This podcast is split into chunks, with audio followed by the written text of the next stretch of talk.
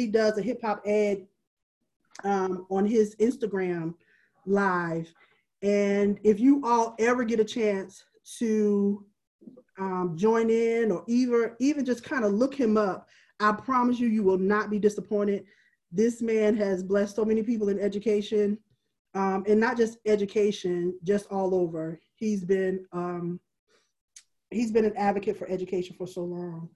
But I do want to open up by talking about um, why we are here, our purpose, and I, I've greeted you all, and then we're going to get a chance to kind of introduce ourselves, and then I want Dr. Um, Emdin to kind of share with us for a few moments, and then we're going to move move on. But I think what we know at this point, because we've had so many um, questions about what we're dealing with now while we are in the midst of COVID 19, a lot of the questions are, you know, looking at what are we going to do now, you know, and then after, what is education going to look like? And I think one of the things that we've noticed, and I think you all can agree, is that COVID 19 has really exposed a lot of existing problems in education. Can we all agree on that? We see like a lot of inequities happening. Um, it kind of puts a mirror in the front of our faces, um, really that magnifies those inequities in our school systems and in our society, to be honest with you. And so I think too many of us have, um, and when I say us, I mean general. I'm not talking specific to the people here, but I think we've allowed this to go on um, to exist without question. Um, I know a lot of you are advocates um, for uh, equity um, in education, but somehow it missed a whole state or a whole world nation until this came about. And all of a sudden, it's in our face. Whether we're talking about technology, whether we're talking about funding, whether we're talking about student or parent involvement, whatever it is, it's, it's here now. It's in our face. And it's something that we really do need to address. And so before I go any further, I do want Dr. Emdin to kind of share with us what he is, what he's thinking. I don't see you, I see your name, but there you go. I'm here. There you go. I want you to kind of share because I know tonight is one of your big nights as well and I don't want to interrupt your night as as uh, too long, but I do want you to share with us um, a little bit about what you're seeing, what your thought processes are concerning where education is, and then where do you see it going post um, COVID nineteen? Uh, sure, sis. I, I, just wanted to begin by um, by expressing my deep appreciation for you inviting me to share some words, and I know that you have some really expert folks who are on here already some names that I've seen that I'm familiar with. In particular, my brother Peter. Peter and I are really, really good friends, and so that's that's the homie. And so to see him here in this space means a lot. And and and the names of, of, of folks here that I that I respect your work, and I know that you guys are all in, in one locale. And you know, whenever I come to engage in a conversation with folks who are experts within their own specific domain, I certainly don't want to come in in any way to um, to, to, to I want to be respectful of folks and their expertise in their lo- in their locales um, as I share my thoughts on, on this issue. Um, my, my general thoughts are just like, listen, you know, what we have here um, is certainly a pandemic, certainly a horrific situation. It's certainly one that should give us all pause. But in the midst of that, I want to say that what we also have here is immense opportunity. Um, I think that for the first time in a very long time, people are recognizing the kind of inequities related to health in our communities. And when you're unveiling inequities as it relates to health, the next dimension is, is how those things get played out in education. I think for the very first time in a long time, we ha- we're having a collective national reset button on education yes. um, and an opportunity to be able to sort of reimagine how we do things. Some of us who've been doing this work in STEM for a long time have been saying, we've got to start looking at how we go online and offline in a concurrent way. We have to start incorporating critical media literacy because these platforms are where the young folks are on. And the folks who have been archaic have been saying, no, we can't do that. Let's keep doing the same thing. And now all of a sudden, you know, in the midst of the sorrow is possibilities because the young folks are letting us know that this is where they are at. Yes. And so for me, it's like, how do we concurrently honor the fact that we have these traumatic circumstances and those of us who are in this world start looking at the immense opportunities that are being provided because young folks are leading us in amazing directions. Uh, another thing that's happening that I think we're not really focusing on is that even in the midst of the inequities as far as how we're able to reach everybody who's able to get online, we have young people who now, for the very first time, are actually engaged in school. Yes. The sites of school have been traumatic. They don't like going to school buildings because the way that they've been treated. And now that they don't have the, the physical space and the traumas associated with the physical space to inhibit them from engaging, they're actually benefiting from the fact that we have these new avenues to be able to engage. And given that that's a reality, we have to be able to sort of like be nimble enough in this moment to reflect back to what these young folks are telling us. If a young person for the very first time in the midst of trauma is not being able to get online is the first one in the Zoom meeting, and they were not engaged in school before, that is highlighting the fact that something was going on in school before. And I'm not saying it's to demonize anybody, but it's for us to be able to say, okay, given that reality, what can we learn from this space and from this moment? And, and then the other piece of this is that a lot of folks are so hyper focused on technology. Like, um, you know, techno- you know, we can't get to these kids because of technology. Yes, a reality. But it's not the moment to start playing the same blame game you played in an offline education on online education. You know what I mean? Like we was blaming folks before, can't blame folks now. How about now we start being really innovative? And sometimes the biggest innovation is not new technology, is practices that we abandoned that were working. Yes. The most powerful thing I've seen so far in my conversation with teachers, y'all, believe it or not, has been viewed through US Mail and Postal Service, where educators have been mailing letters to young people. young folks are writing letters back, and the turnaround ain't as quick, but at least we're engaging. And this is a moment for a Malcolm X type approach to teaching and learning by mm-hmm. any means necessary to engage and connect with young folks. And that philosophy is being risen right now. And that's the philosophy that we got to take when we get back to them in real life in a couple months from now, because it's going to happen. And so for me, you know, I'm looking at this moment with this dual, um, with this dual perspective of of being of, of recognizing that a lot has been shattered, but the the the, the, the immense possibility.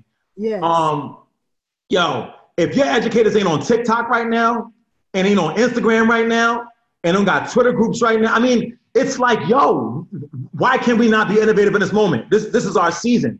And, and then my last thing, and I'll, and I'll, I'll, I'll, I'll pass this on is, and we all know this ain't the time to keep doing what we've been doing, but most importantly, not just been doing sort of philosophically, I'm talking about been doing as far as content.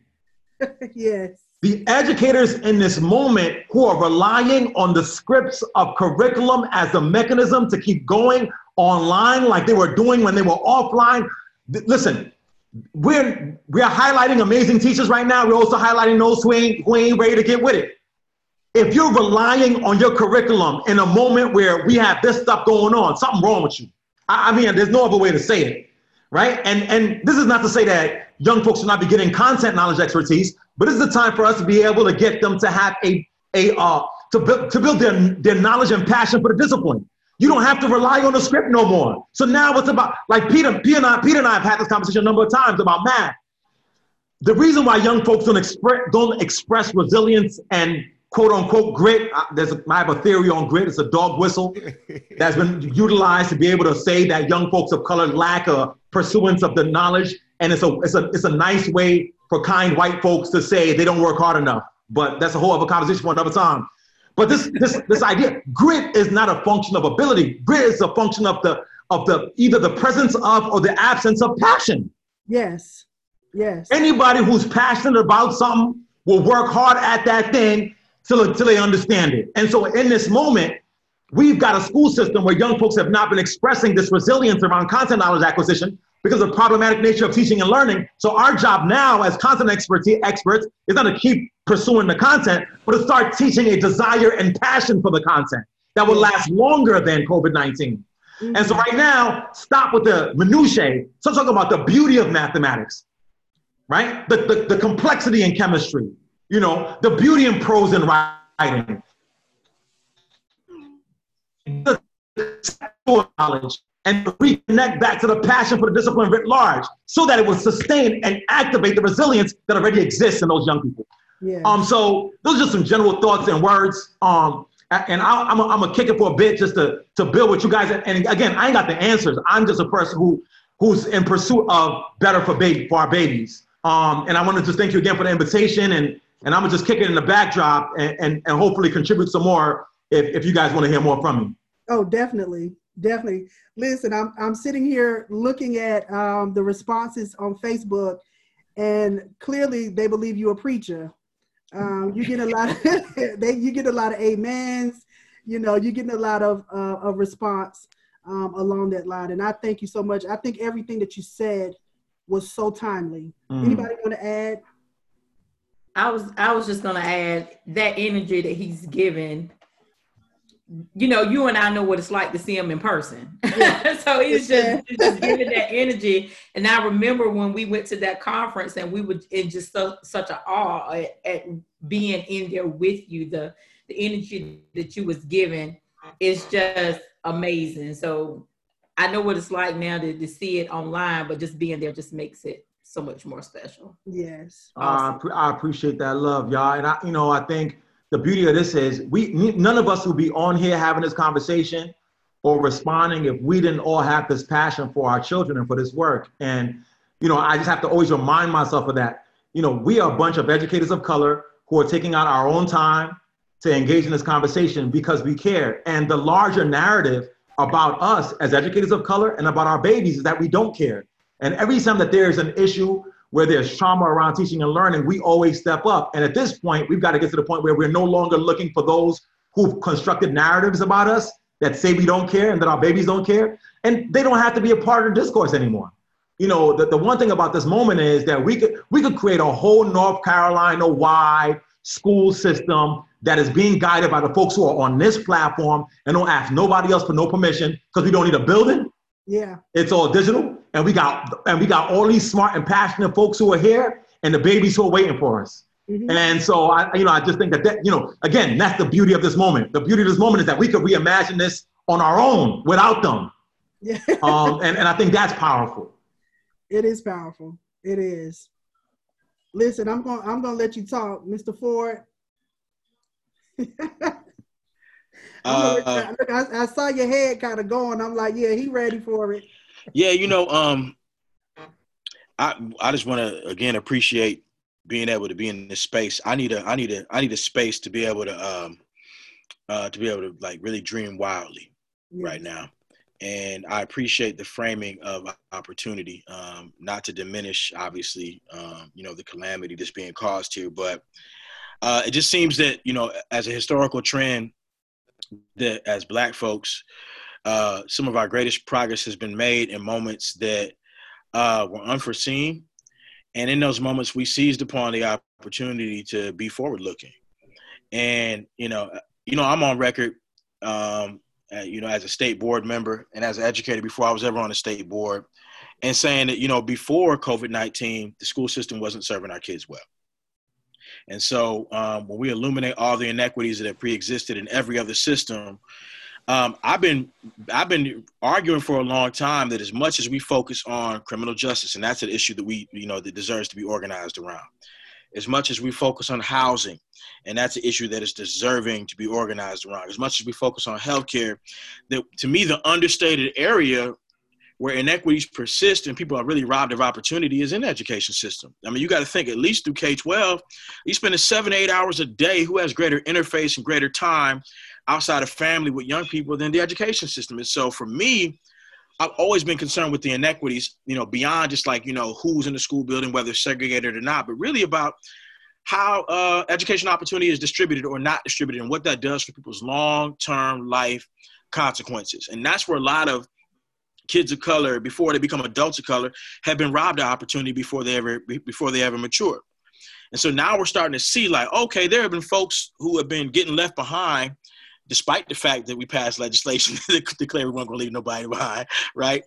and and that it's it, and that it's inhumane, yeah. that it's that it's that it's egregious, that it's actually criminal. Yeah. But much like we've done in times past, right? When the country fought a war over our humanity, right? We emerged from that and we created our own systems, right? When they were saying these narratives about us that we couldn't be taught, that we weren't interested in learning, and we, we emerged out of this. First of all, we had been stealing away, figuring out how to learn on our own, right? Before any of that happened. Mm-hmm. But what emerged out of that was this: is people began to see that there was an insatiable desire, even with folks who didn't have formal structures, to learn and mm-hmm. to, to acquire learning. And so I'm, I'm just I'm, I'm asking myself, okay, if that's if that's in our DNA, that's who we are, and if that's our history, how do we come out of this? Can we hold, uh, you know, to borrow a phrase, can we hold the state's feet to the fire to make sure that they make good on something that constitutionally Leandro has already proven they weren't doing anyway? And uh, I got to be careful because you know I'm on the state board of education. But I mean, that's what the court said, right? The court said that we were not providing kids with a sound basic education. Mm-hmm. We know what kids those were, primarily, not exclusively. So can we, in this moment, really seize it and say, all right, it's been laid bare, right? People's actual lives are being impacted.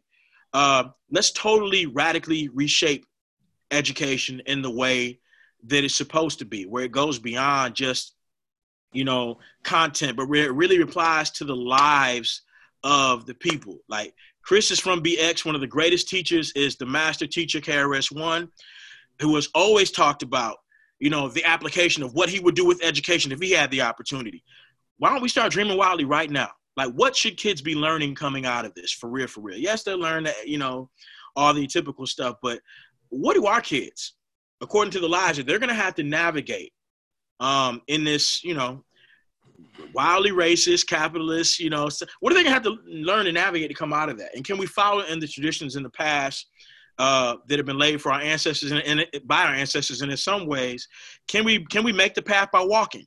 you know, in, in an era where, you know, the best years and uh, a place where racial equity and, and true parity really exists has not been imagined, but maybe we can make it materialize.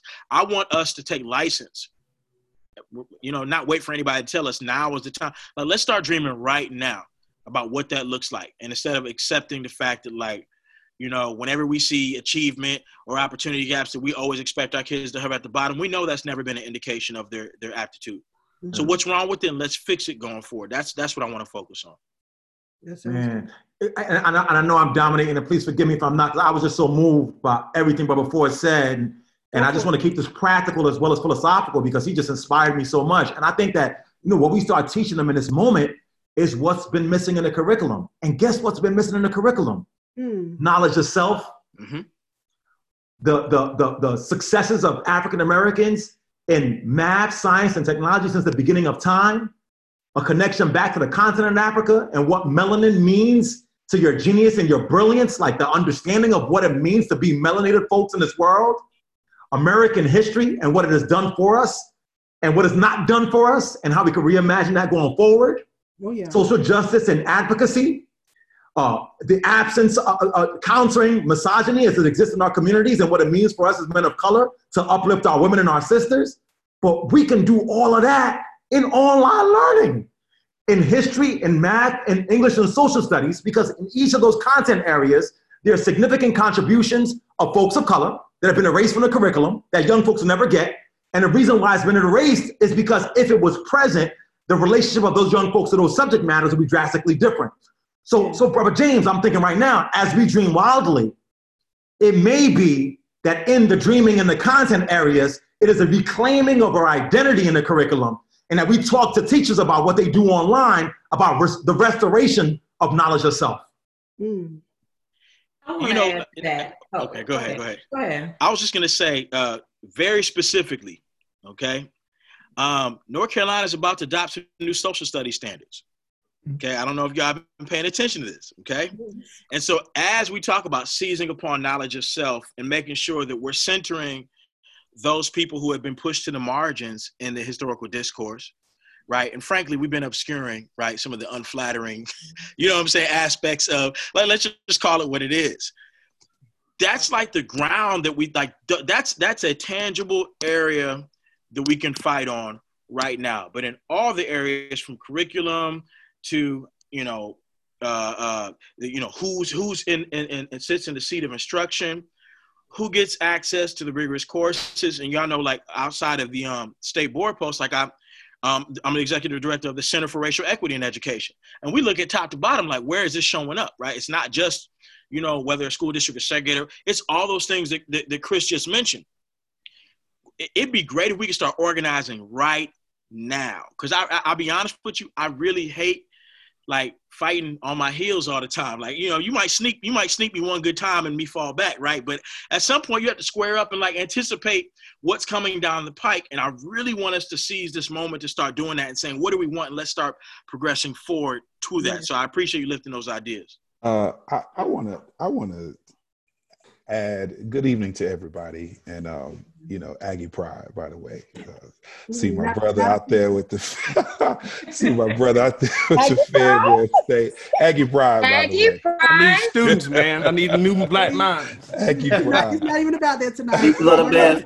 He's a lot of best. Oh that's Shantae hey Shantae aggie pride. I was like i think okay all right. So i just want to i wonder how different this conversation would be if there were other uh, races and ethnicities represented on this panel.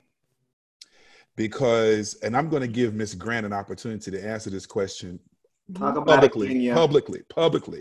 Yeah. Um, it, you know, what was this intended mm-hmm. to be a discussion about reimagining education for Black and Brown children?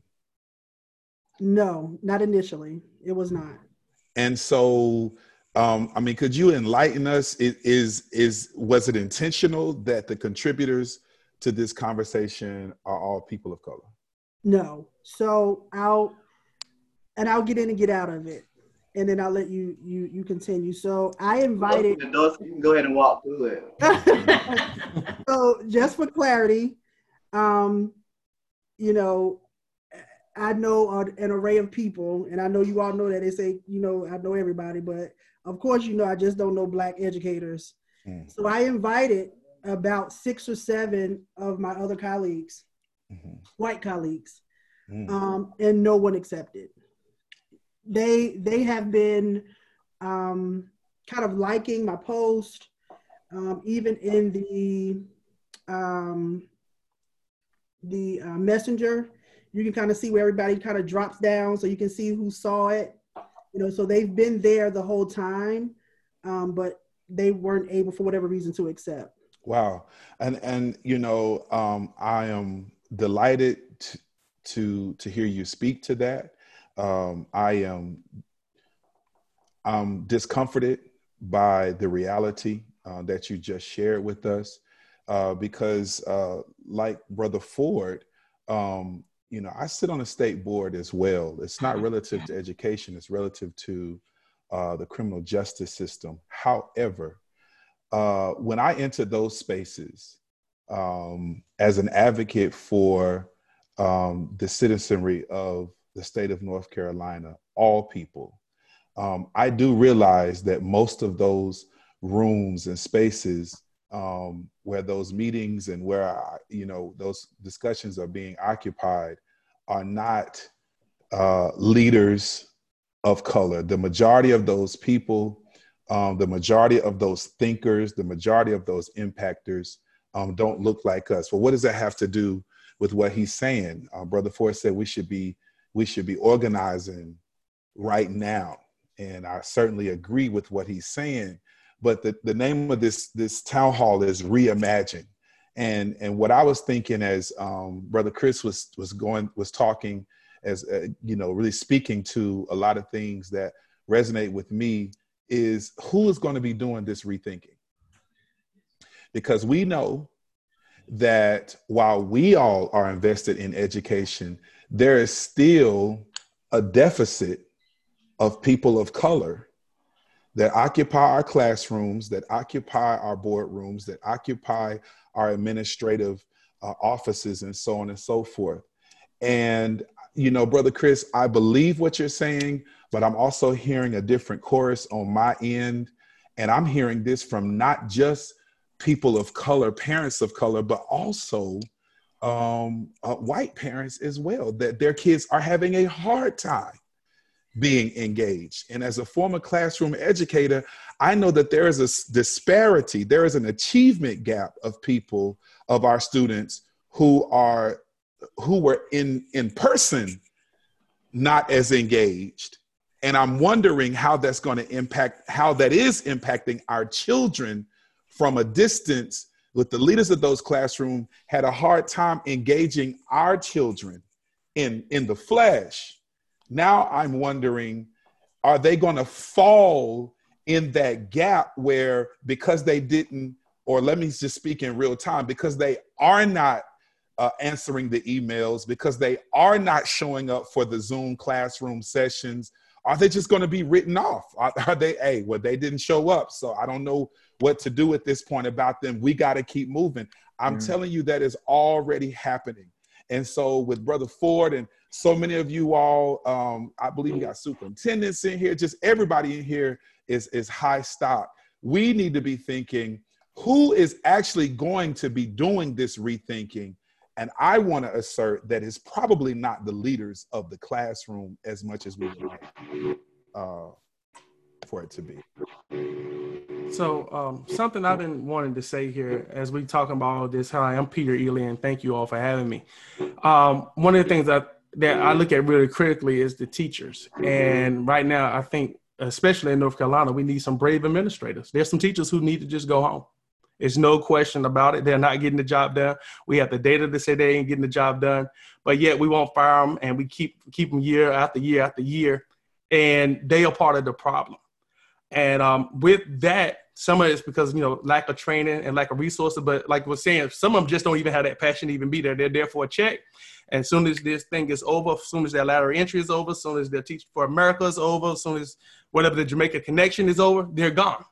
And those kids are left with that hole in that gap, trying to build this relationship with somebody who they know it's not going to even be there the next year because they only there temporary. I've spent some times um, in even in North Carolina where there were teachers who were teaching people who didn't um, say fancy, they were teaching math and they had a history degree. And then yet we tell our kids that we, we are serious about them doing well in education. We're serious about them doing well in this math. We can't even get them somebody in front of them who even know the content. You know, he's going off based on, and I'm telling you what I know, not what I heard. Um, um, based off the content that he knows. So now he's in there trying to fill his gaps, and the principal's like, "Well, this is the best I can do because all the other politics that are at play." Yeah. So we're at a space right now. If we talk about reimagining education, when we're gonna reimagine it from the point that we're gonna actually have teachers in there who can uh, match up with the students? Um, I came up with the idea we were looking at how can we match student learning styles to teacher t- teacher styles, right? There's certain teachers that all of us probably have engaged with. Why? Because their teaching style matched up to your learning style. Why can't we be intentional about that? And they was like, oh, Eli, you about to open up a whole Pandora's box. That's too hot. Why is it? I thought the whole point is you said you want the students to achieve. If you have somebody in front of you who can get the students to achieve, then why are you putting them in a box and keeping them from blossoming while you put all the resources and money and time and effort to somebody else who's not getting those same kind of results? And we see this time and time again, especially with our students of color, is that the reason they will get on a Zoom meeting, the reason they will um, get onto the, the Facebook or whatever the case may be, is because they engage with that person. It's something about the way that person is engaging with them, whether they um, meet them in their community or the way that they explain things that kids get. I'm one of those ones. I've had one black math teacher of color, and people ask me all the time, "How do you end up being a math teacher?" It was an Indian guy. He he just happened not to be black, and it didn't matter why, because I liked him, and I end up learning like cricket and all this other stuff, right? But it was because he he he reached me in an area where I was because I enjoyed his teaching style. So a lot of this, we, when we looking at our teachers, we have not made a serious commitment to our teachers in North Carolina, in North Carolina in particular. Um, in that you know we we take them any way we can get them. You know, some of them come back, you know, lateral entry. Some of them are great teachers, but a lot of them, you know, they just do the best they can based on what they know and then we'll go in here and um and you know these will come up you know they just got fired from Walmart or whatever and then they come right in here and say they got a degree and we stick them right in the classroom because we need a body. So we get to the point that we just filling up classrooms because we need a body versus putting somebody who's qualified in front of the students. Mm. but then the first thing they say oh well we don't have people who qualify. Well if we pay them a little bit better but we all know money is the minimum of that right? Money's nice, but do you treat your people well? Do you give them the resources they need? Do you give them a decent classroom where they ain't got to fight bugs and ants and roaches and, and all kinds of stuff? Y'all seen some of these rural communities now, especially in Eastern North Carolina, that they, they got to worry about, man, they got make sure they ain't got a copperhead in the room before they get in there then that morning. So we have these kind of issues. Yeah, we asking people to come teach our kids and, and sacrifice their lives to come do this space, and we don't even do the, the basics when last year, from my understanding, we had a surplus in this um, um in the state. but which, which is probably gone now. But we had a surplus, yet we refused to even get in. We was at a stalemate all year long to the point now we don't even have the money to probably do anything. So these kind of things and these issues about reinvesting into our teachers, those who are already there, who are serious about the space, those who ready to go home, go ahead and send them home or make them retire. I mean, I know you can't make anybody retire, but put some things in place. And and I know when you get in that, people's like, oh Lord, Ely, you're going over here. How do we evaluate them and how we do all this stuff and all that? The evaluation part is not as hard as we make it. We make it so political and we make it so hard to get rid of anybody. That's why we get the problems that we have because they Doc get there, said, they get Doc their said, space, make they get their friends. Huh? I'm sorry, I mean, you get there and they get their friends and they get their cronies, and then like people who can really be effective in the space are shut out because of all this friend and this network and this politics and all this stuff. So this company is getting richer by doing this, and this one's coming over here and doing this PD, and we all know the stuff didn't work. But then they'll go over to Missouri and you pay somebody fifty thousand dollars to do something that you already know don't work, and to this day, nobody's proven to me they have a PD that actually works but yet we don't hold them accountable. We pay the $25,000, $30,000 to come in here to work with our teachers, and then they leave. They leave rich, and we leave poor, both in knowledge and in money. So Hmm. nobody's growing. And we have not held anybody's, like I said before, we didn't held anybody's feet to the fire on that piece. Like, okay, if you come in and you didn't get a certain thing done, you owe us some money back. Yes. Now that's what I would be saying if I went and paid for something I didn't get. Yeah, you gotta give me some of that back, dog. You see what I'm saying? So Yeah. why aren't we looking at it that way? We talking about reimagining it. Okay, you said when we leave, you can at minimum you want us to be able to have this, and if we don't have that, we got some kind of prorated thing where you pay me some of that money back, or I hold it as a retainer. Because if we're gonna be serious about this, this is reimagining this. This is dreaming wildly that I'm actually gonna hold somebody accountable for what they say they gonna do. And Dr. that's Ely, to me what it boils down to the end of the day. This is about accountability, period.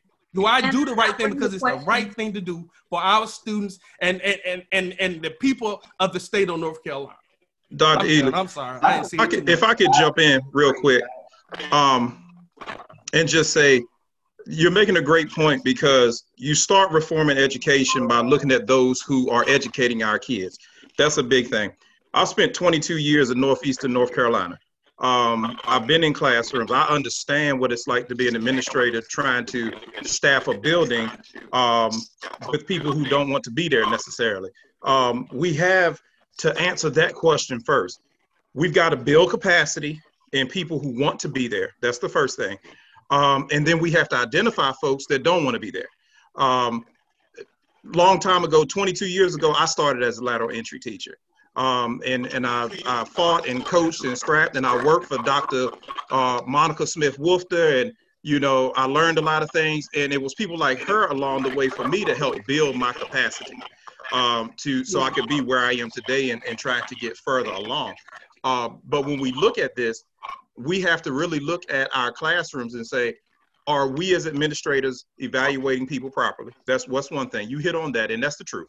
Um, a lot of times we don't get truthful evaluations because we're fearful that we won't be able to start years with full staffs. So you put up with some things as an administrator that you probably should not put up with. Um, and to start the process, it, you know, I was a middle school principal for six and a half years. And I will tell you this it is not, I, I don't want to make the excuse for anyone, but when we start talking about putting people on plans and, and running the process, working with uh, different companies, and I don't want to throw anybody's company under the building uh, under the bus tonight because that's not what I'm about. But when we start dealing with things like uh, Teach for America and, and, and different companies like that, you're talking about building a rapport with kids. In order for me to be an effective leader of any type, uh, in order for me to lead my departments that I that I head in Warren County, I have to be an effective leader, and I've got to build rapport with my directors, and I've got to build rapport with those people in my departments. You have to do the same thing in the classroom. What we're trying to do is we're trying to cram curriculum down teachers' throats, and we're not teaching them how to build rapport with students. Um, they don't know how to build rapport with students of color.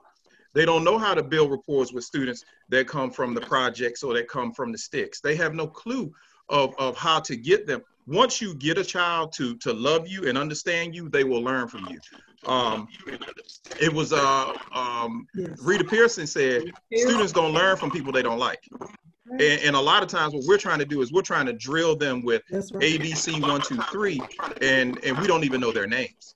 So, you know, before we can go grand, we got to start with some building blocks and get people to understand that how we staff our buildings are very important. And kids know when I became the football coach at Northwest Halifax, I walked in and my students looked at me and they said, Are you going to be here next year?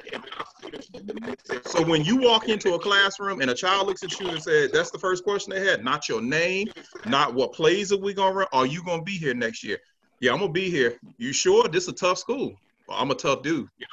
All right. When you say that, now I've got you. But it's that's not written in a manual. And so if we're going to teach people how to teach children of color, we need to write a manual for how to build a rapport from children who are living with grandparents. Uh, the governor's call back in March said 60% of kids in North Carolina live with a grandparent. I had no clue statistics were that high. So our kids are come from different homes, different styles of homes, and we have to educate our teachers, our administrators, our deans of students, our SROs, people who interact with them every day, our bus drivers who can set a child off before they ever get to a school building. You know, before we can get those kids in the building to teach them, we got to teach all of these people this is how you build a rapport with them.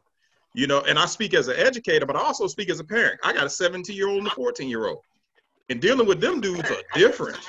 This is a different time and a different era from where I grew up, man. I, it's not the same. So, you know, when you deal with this, you have to learn how to build a rapport with folks before you can jump on the curriculum train and, and we're going to turn this and we're going to break this and we're going to do that. I got to get a relationship with you because truth be told, and I'm going to shut up after this, the reason that all of us are on this call tonight is because all of us have a relationship and a rapport with Kenya Grant. Kenya Grant didn't invite anybody up here who didn't have a rapport, she didn't have a rapport with, that she couldn't talk to, that she didn't feel comfortable with. So the reason that we're all up here is because she impacted us and we impacted her. So we have to take those same style relationships and make that happen in the classroom and in schools. Dr. Stewart, if I could, I'd jump in there. Um, You want to go ahead? um, Okay. I was just going to add that I, I feel like I kind of been on that end, being in the building, um, working with new teachers for the last five years. But I also want to say that, um, Mr. Ely, you made a good point about the accountability and saying what's right and what's wrong. But sometimes, even when you say what's right and what's wrong, what's shot down then? You know, there are many times that you speak up about what your needs are, what you really need to do, and yet you know, you don't get the resources you need. And you said something about resources the other day, I mean, a while ago. And I'm just thinking about not just school resources. Think about the fact right now that Northeastern North Carolina barely have, a lot of places barely have internet capability. So we're talking about Zoom and things like that and giving kids Chromebooks, but they're offline or the static is going in and out. They're freezing. So how are people really going to be innovative when that part right there is a barrier.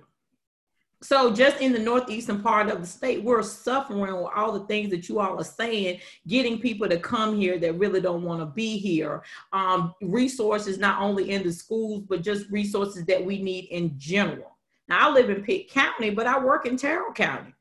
And, and I've always worked in northeastern rural North Carolina, and I've seen these challenges on all ends. Being a teacher, being um, a, a, principal, um, being working down central office, there are always barriers to these things, and there's sometimes things have to come down from, from top down.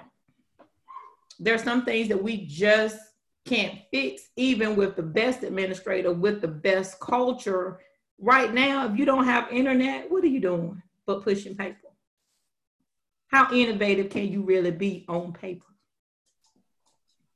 And you're right. I mean, I think before you got on, um, Mr. Stewart and I was having that conversation, and it was a piece I was telling him that I just wrote here recently about those. I call them internet deserts, and um, and we've known that for a while especially in northeastern North Carolina. I mean, I'm a product. I'm a product of Vance County, so I know northeastern North Carolina well. And I went to Elizabeth City State, so I know them streets well. And 158 and and all down to Tyrrell County and all those places. So I know what you speak of very very well. Um, but that's why this is when we talk about these resources that were available. We are talking about um, why aren't we investing in broadband? And, and uh, I think it's a group, Dr. David Paget out of Tennessee State. Um, he's one of the African Americans who's been pushing this. And before COVID came, we was talking about getting more internet access in these different areas and and building rapport with these companies. There were several grants out there that um, they were frozen. I can't remember exactly why. That was actually speaking to building, being able to put more towers out there and do that. So I understand exactly where you are, and and I agree that is a you know an issue. Um, but I also like the thing that you know that I thought Dr. Emdin brought up today that I never even considered. He was saying that people went back just to the U.S. Postal Service, so it's almost like they do a correspondence courses. But I know for some of my students, then they still need that that push or somebody that look over the shoulder for accountability for them to make sure that they do what they're supposed to do. And sometimes, as I think I can't remember who said it, uh, somebody said that they was the statistics come out that a lot of them living with grandparents and things of that nature right now. And we understand those who were raised by grandparents or those who had them, you know, they can do so much they can do, but they in bed by eight o'clock.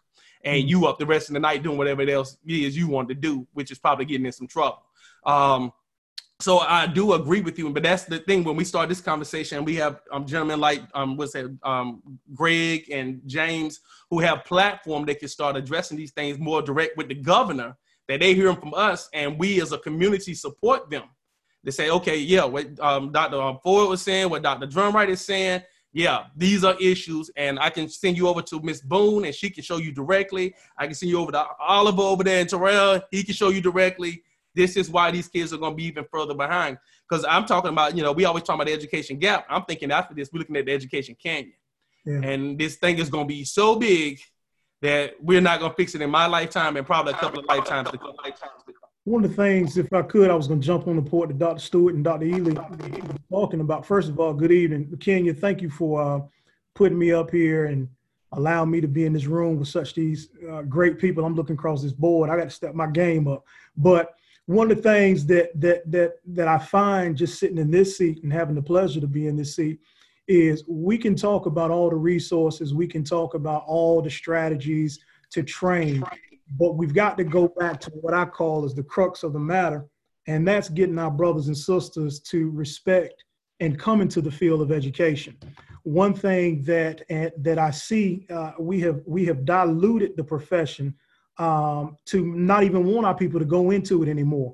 And so I go back to the time of recruiting and welding, and you know I would go and sit between Wake County and Virginia Beach, uh, Virginia Beach City schools, and I would see candidates by droves, and none of them were black and brown individuals. And so now, being in one of the smallest districts in the state of North Carolina and Boone, I think if I'm correct, I think we we have 33% African American students, but I only have three educators in my district certified that are color, um, and two of color of Latino descent. And so when you go out and you start recruiting, and, and I, I kick my own alma mater for this, and Peter don't tell them, but I give them hell in all of our conferences and conference calls when we do have them our universities that born and bred all of our educators have shifted to different platforms. And so now when we go to recruit in the state of North Carolina and Stewart and, and, and Dr. Woofter and all the other educators and Ford knows that we're running to App State and ECU. And if you're recruiting at App State and ECU and you find an individual of color, I'd pay you uh, a, a, a good dollar for every one that you see. And for those that you see, I guarantee you we can't keep them in the state of North Carolina. So, you know, I think that that we're on the right path as far as the, the conversation. But when we start talking about reimagining education, I think it really comes down to fighting to have this profession protected and then making it a profession as our parents and grandparents knew that is worthy of being in. And, and I, I just think that that's where We've got to start and then add the other pieces to it because you and I both know in this room, it is very hard in Eastern North Carolina to recruit. And it is even harder to recruit individuals of color. I want to jump in right here. Um, oh, go ahead. Is that too much static? Are you getting a lot of feedback from me? What about? I want to jump in there because um, this was brought up earlier in the conversation. As we talk about um, the Leandro update 20 years later, one of the number one areas of concern that were identified is the reason we have so many black and brown children failing in the public school system is because there are not enough black and brown professionals in education. When we reauthorized teacher fellows, because you know that was taken away back in 2009, 2010, when the majority took leadership in the um, North Carolina General Assembly, one of the first things they removed was teacher fellows. We brought back teacher fellows two years ago, but we specified that it's for STEM, as a priority. And out of the five schools that were authorized to offer teaching fellow scholarships, not one of them was an HBCU. Right. There was very little geographic diversity. We mm-hmm. had to fight to even get a school authorized in Eastern North Carolina. So, based on um, what Judge Manning has, has shared, and based on the analysis the number one issue of priority is increasing the minority presence in public education. When we look at the profession as a whole in North Carolina, our um, K through 12 education, the student population is upwards of 75% almost Black and Brown children. And the profession itself, in terms of the number of educators that we're looking at, particularly um, um, amongst the ranks of principals and assistant principals, we have less than, I think it was 17%, I want to say. And when you have that, many of us understand we benefited, we were inspired by having at least one African American teacher. Um, the statistics show that those who are college completers had at least one Black teacher in their K through 12 formative education.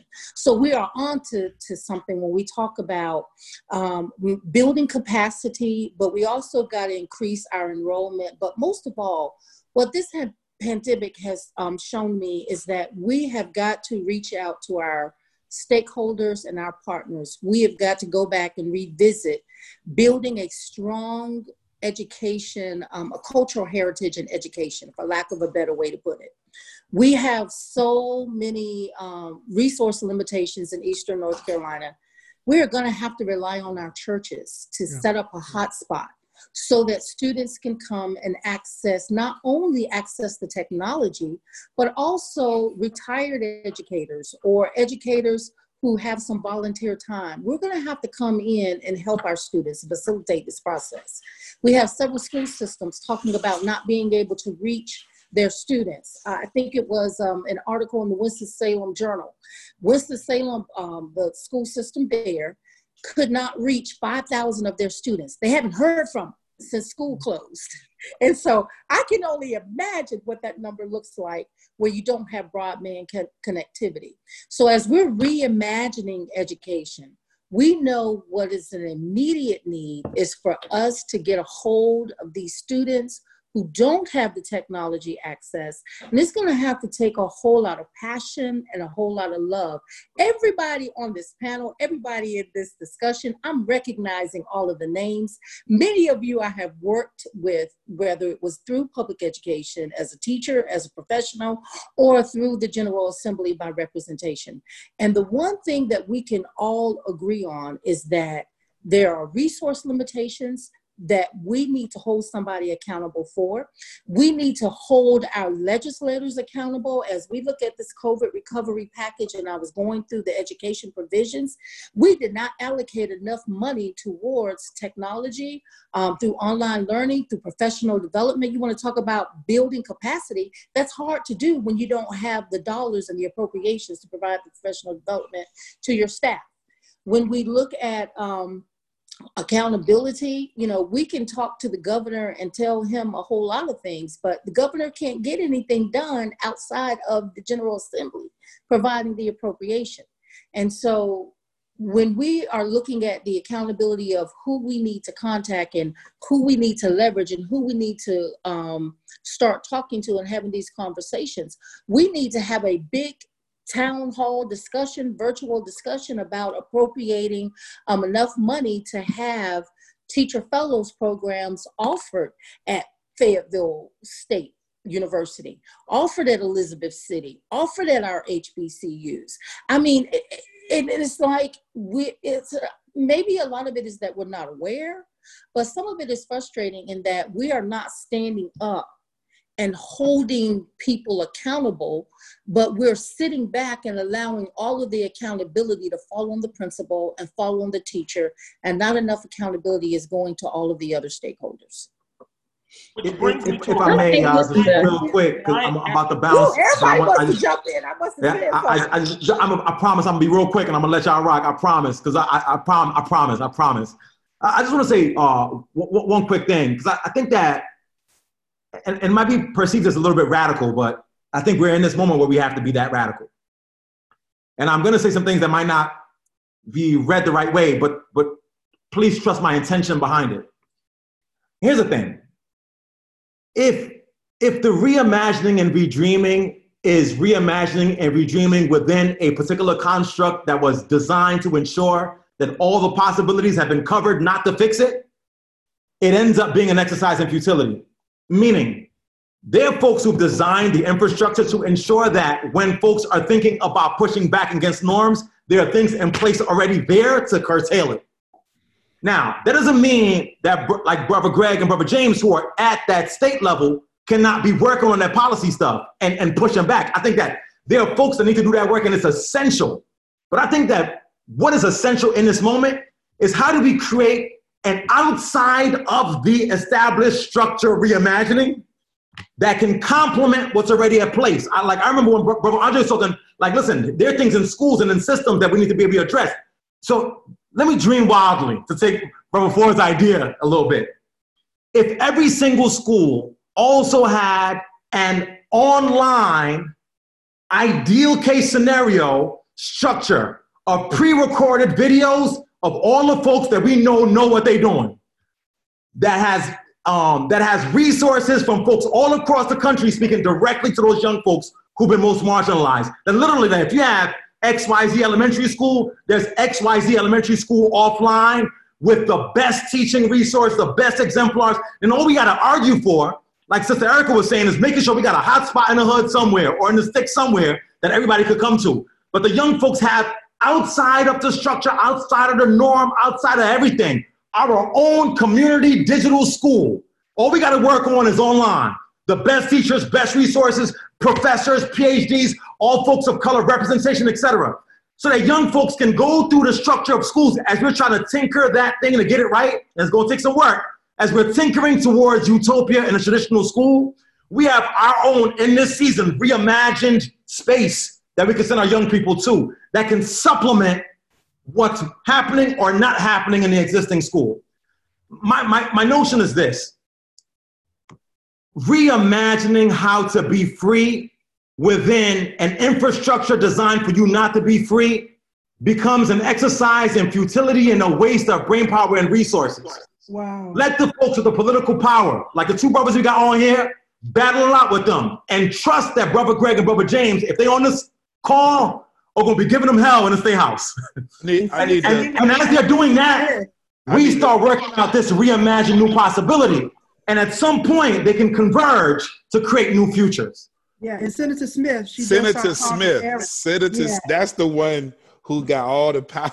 Yeah, that's Erica. I'm sorry, Erica. Senator, Senator Smith. Smith. Yeah. Listen, and, and, and, and we got the senator and we got folks on the state, like y'all, y'all gonna do what y'all do. I trust that. I'm just saying to Bro- Brother Andre, man, you in that school doing that work. I could tell, I could hear your frustration in your voice. We ain't getting the right teachers. Brother Peter saying like, we can't even get the right recruits. We know who could be engaged. Guess what we gonna do? Get everybody that we know is popping. We're gonna do an asynchronous, off online, NC wide, broad cultural religious curriculum, and we're gonna get the funding from the state house to do this digital thing. And the argument we're gonna make is, look, we COVID's going on. What if we got another COVID? We need to be able to fund this new outside of school structure and then have that new structure be reimagined. Because the way they done did it already, listen, that new report, I read, I read that report, and I said, y'all took this long to figure out inequity? You know, it's like by the time they catch up to that, it's it's it's it's look, that system is rigged, y'all. Chris, brother Chris, I hear you, and I want to hear more of our sisters speak. So I'm just gonna, my comment is gonna take 15 seconds. Or less. Yeah. I feel you, brother. I'm with you, brother. But as a pastor of a church, and in my church, I have about 15 educators. All right, some certified, some being certified right now. teachers and so on and so forth. I just want to know who's going to pay those Wakanda educators? Who's going to pay those hood educators? Because they're already underpaid right now, and we want them to do more work on top of all the work that they're doing. We want these churches to do more work on top of all the work that they're doing. As we know, our small businesses and nonprofits are not getting a cut of that that that stimulus uh, small business pie. How are we going to compensate these people? They care about their students, they care about their communities, but they are worth their hire as well. And and so I agree with you, but we need to figure out how we're going to take care of them people at the same I, time. I agree, bro. I agree. And we also have to look at it from a boots on the ground perspective. And what I'm saying is, in Warren County, where I work, 40% of my county is not internet accessible. But I have 120 churches in my county. So my technology director wrote a grant, AT&T. We've won some hot spots. We're looking at a coverage map, and we're going to reach out to churches and say, "Hey, can I put a hotspot in your church so that we can help our kids be able to get online?" Now, we made sure that when we went paper pencil right after this hit, every child that we had got paper pencil. They got, you know, our teachers are making connections. The teachers are working hard too, y'all. You know, I, I'm I'm not trying to throw teachers under the bus. I'm married to a pre-K teacher. Let me tell you something. I'm tired of zooming. She zoom when she zooms with her children. I have to leave the house because it's loud. Babies is yelling. She's excited. They're excited.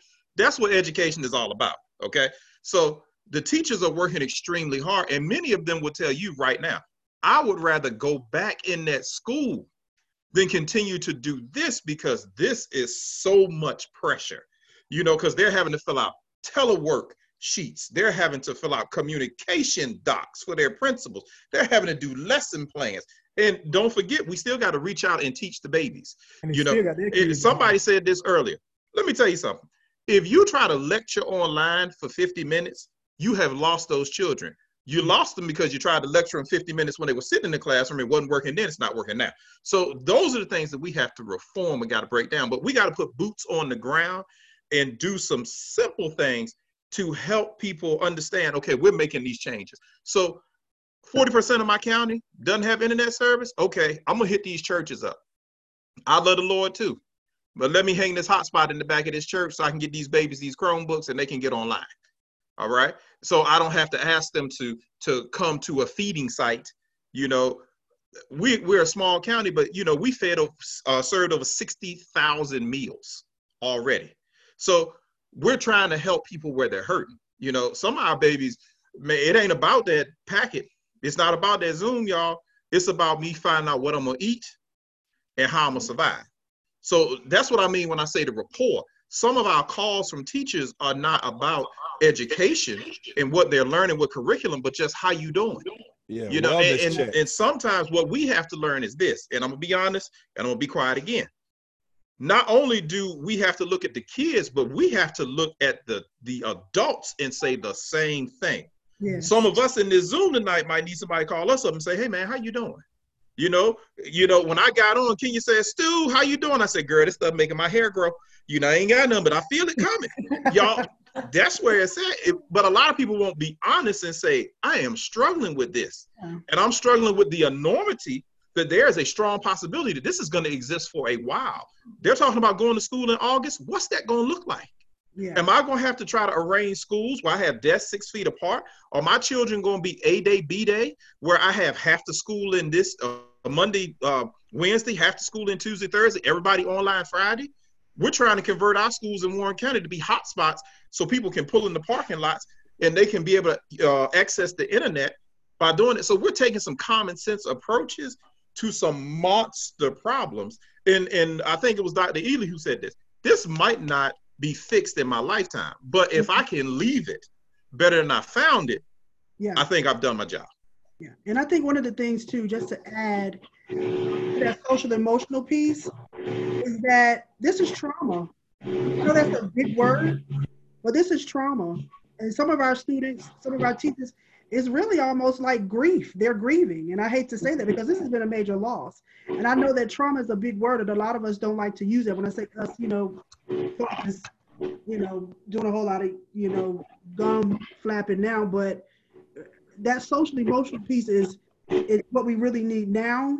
We're definitely going to need it after you know, they return. So that's some of the things that we also need to begin to think about. You know, how are we going to address uh, that social emotional part, not only like you said, Stu, for our students, but for our teachers, our, our teacher and our leaders as well. Dr.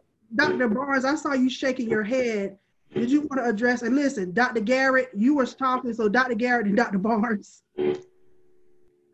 Oh, I was um, in that part where we're discussing um, the grief and what everybody's dealing with as a part of this process, right? And even when we're talking about how hard the teachers work and how hard educators are working, you know, one of the things, especially, and I, I can speak for myself and I'll appreciate any head nods for those who can agree, there was a part of this that was hard not to take personally when it happened, right? We fight hard for these babies every single day. And then something like this happens, and you're trying your best. You're trying to make sure that you're building equitable environments. You're trying to correct uh, misconceptions, and you're fighting the fight. And James, you know, I know how hard you, you know, you're fighting on a very public platform and fighting the day to day personas and personalities and just perceptions that people carry that inform every single thing that they do. And then when you're in the fight and you see that this happens and you're looking at your children and the babies that you serve and they're dealing with this, right? And so we were supposed to be their protectors. We were supposed to be um, the folks that created the safety for them. And we're seeing all the holes. And you have to be very honest with yourself. What did we let happen? Right? when I didn't take the opportunity to make this stand, when I didn't take the opportunity to make this choice, when I didn't take the opportunity to turn this around, when it happened, did that have an impact on what's happening with my children right now? And so, one of my very first reactions when all of this took place, and it was a, a really strong processing that had to take place, right? Um, and trying to move through almost a virtual paralysis like, what like what are we supposed to do next? Got to do something. What is it supposed to be? Um, but it's don't let this happen again.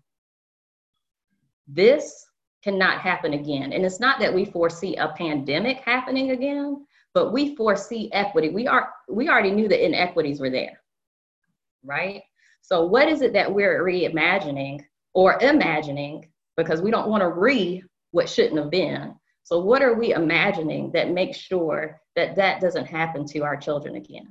Exactly. And so, when we're talking about this process, and yes, there's a lot that falls upon leadership because, right, our teachers come from all walks of life and serving in the East as well. We know that every teacher doesn't walk through the door with a certificate in their hand. But back to that point of building capacity, yeah, we can go, and to your point, purchase all the professional development we want to. Yeah, we could do that. Nothing changes without commitment, intentionality, and strategy. And if you're not moving in those three arenas, it's not getting ready to happen, right? So if we're not committed to the equity that we seek, right? And that's just not the conversation.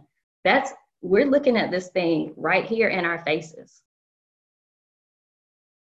So what is our commitment to what we're seeing right now. Right? What's going to be our intentional? The next move has to be the intention. And it's so far beyond making sure that they have devices, right? That's on the surface. That's on the surface. How are we going to impact what they leave our buildings and go home to? Right. So that they become empowered beyond this circumstance. And then it's the strategy. I don't have James Ford's platform, but you best believe when he uh, made his statement about grading at the state board, retweet. Retweet. Let me throw this on Facebook, right? That's right. That's right. So we can elevate the voices. Yeah. Right. And so that it is becomes a very clear message for our communities Mm-hmm. that supports the work that we are doing in the buildings. Right? So it's it's all about the commitment it's all about the intentionality and it's all about the strategy. And it's not us you know competing for the best teachers. It's not that. One of the things that we know is that african americans dri- thrived in their communities where we supported and built ourselves and lifted each other. That's right. And that same thing has to happen for our children. They have to know that they have a community, that I belong, and that's preparing me to face the world beyond. And I'll tell anybody, one of the best choices I could have made was to go to North Carolina A&T State University. That was the first time in my academic career that I walked around a campus and I had a majority experience. Yeah. I like that you that one thing that you said that I like, um, Dr. Garrett. So you like A&T? You like when I said A&T? Uh, no, I No, went to I mean- Central University, Aggie Pride. Aggie Pride. and I was also a teaching fellow at Senator Smith, class of 2007. But um, what I loved about I did marry an Aggie though. Well, I want to let everybody know the best Aggie in the world, Benita Knight, love you, baby. Anyway, I wanted to say that one thing that really um that really re- resonated with me is because I'm a big relationship person. I will say when when um, Kenya used that word trauma, I feel like I went through a lot of that because I I was robbed of a lot of relationships and I was rendered a little bit helpless because one way that I, I'm a big um, believer in accountability, but I'm also believing in um, care. So I believe in building a culture of accountability and care.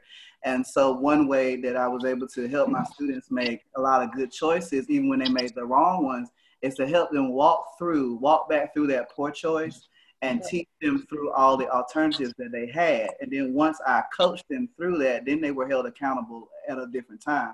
But one thing that I, I think uh, positive that has come out of this, even with the trauma and even with the grief, is the community because it has forced a lot of the parents to realize that they are the first teacher. Mm. And it's also forced a classroom where there are now mirrors and windows. Whereas in a lot of the school environments, there were only windows where students were seeing a lot of things that when people that were not like them in their textbooks, in their literature books, in their science books, and their math books. But now they're back in their home and their, their home has been turned into a school.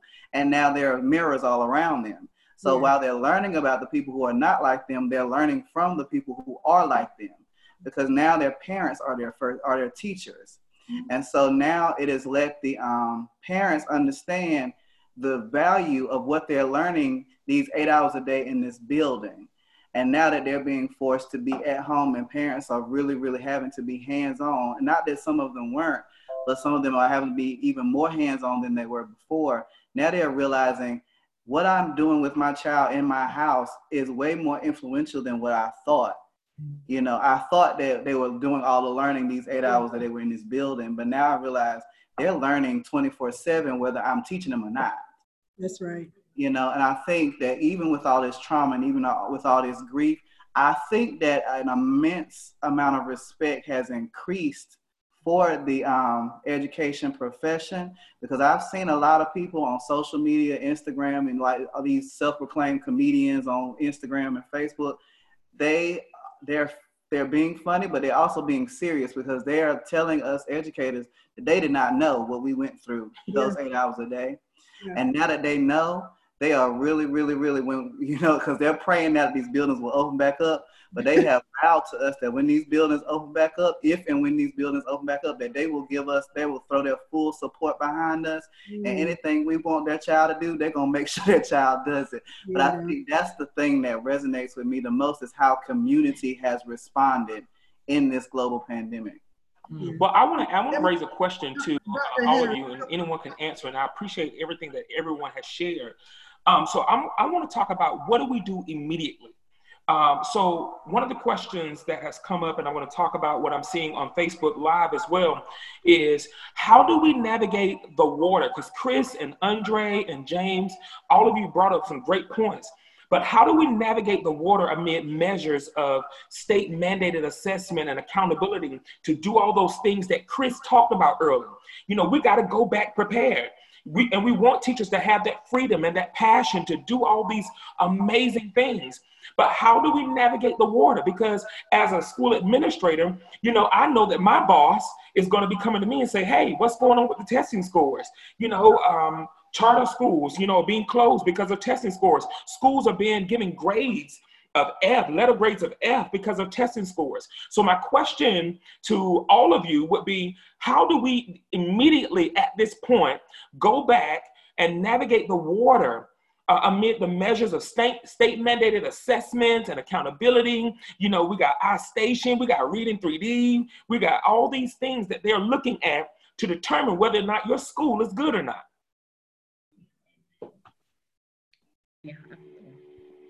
May I, um, I, and I'm, this is just one opinion.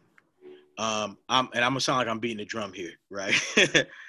I, I really do think that we need to be involved in policy, education policy.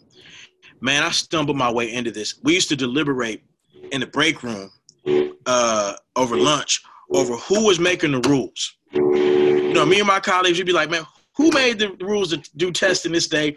Who made the rules of this? We didn't know we were engaging in a policy discussion, but we were. You understand what I'm saying?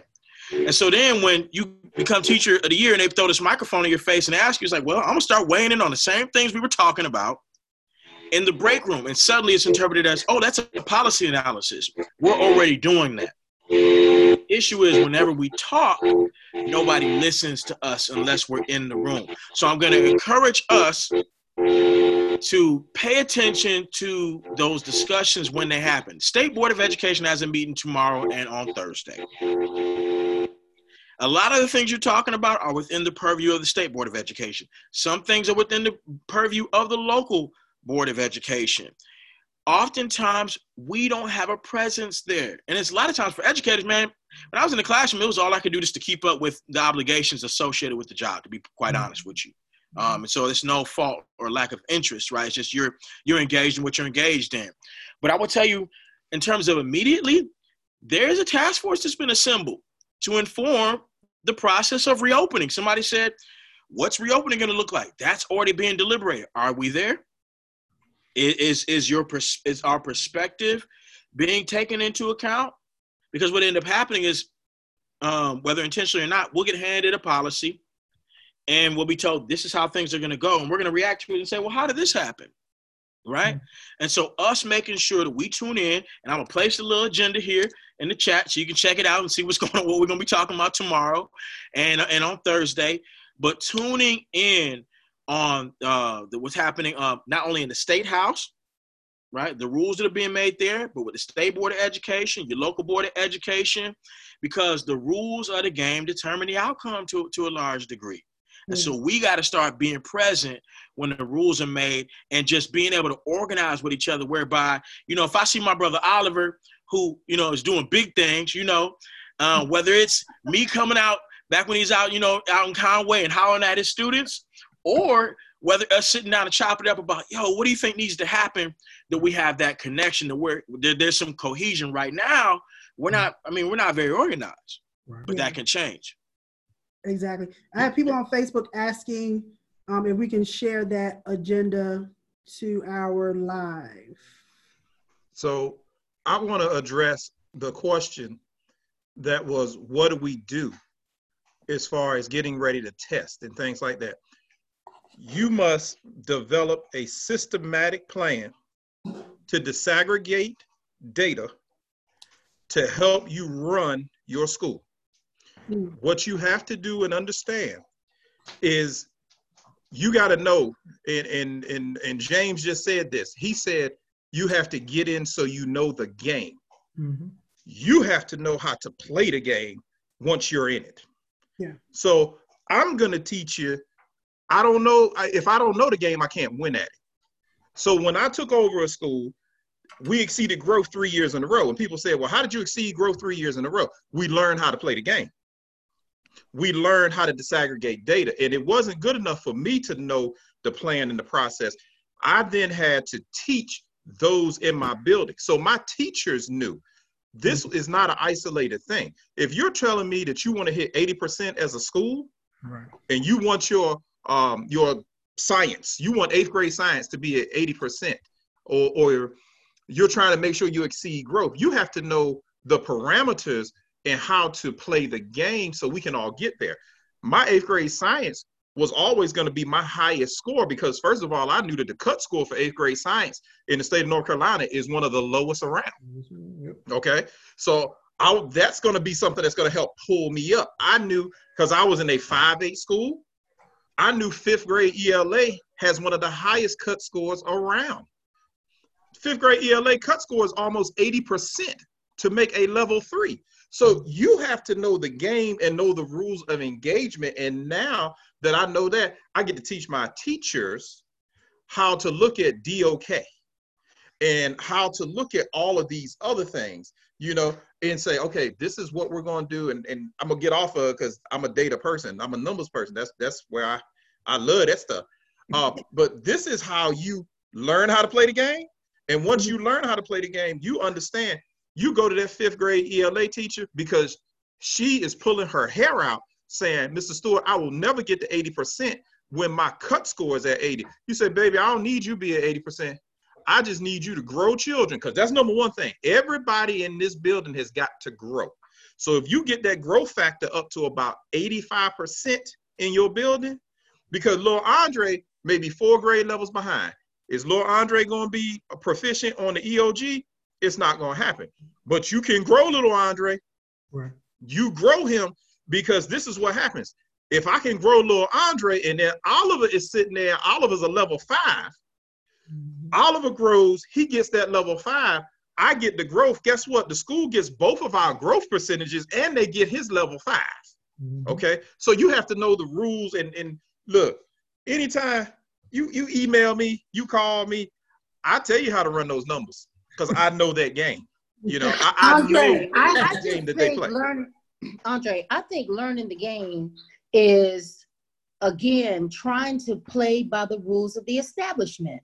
It Everybody is. knows policymakers, they don't know, they haven't visited a day in the classroom mm-hmm. if they want to base everything on high stakes testing. True. And so, when anytime you have a formula that's based on 20% growth 80% mm-hmm. proficiency. Who would make up a formula like that other than some average age 60 year old legislators who haven't been in a classroom since they graduated from high school? People, people who want us to fail. To the class reunion. People who want us to fail and look bad doing it. Right, right. But as an educator, we've got to get away from high stakes testing because mm-hmm. all that testing shows is the schools who are resourced and the schools that are not resourced. Mm-hmm. And when we look at what other states are doing, Virginia's Virginia, the Commonwealth, um, because I teach there, you only have to pass one SOL in each content area. Correct. That means I only got if I pass algebra one, I don't have to take the geometry SOL. I don't have to take the algebra two SOL.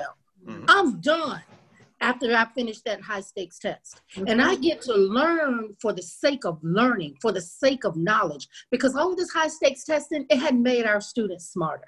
Right. And so, what we have to do, rather than play the game their way or learn how to play the game, let's stop playing the game and create our own system for analyzing students. We can build capacities in educators by teaching them how to unwrap their curriculum, how to look at depth of knowledge, so that there is alignment between what is what is um, the curriculum that is written, taught, and tested. And mm. so a lot of us don't have a fundamental understanding of that.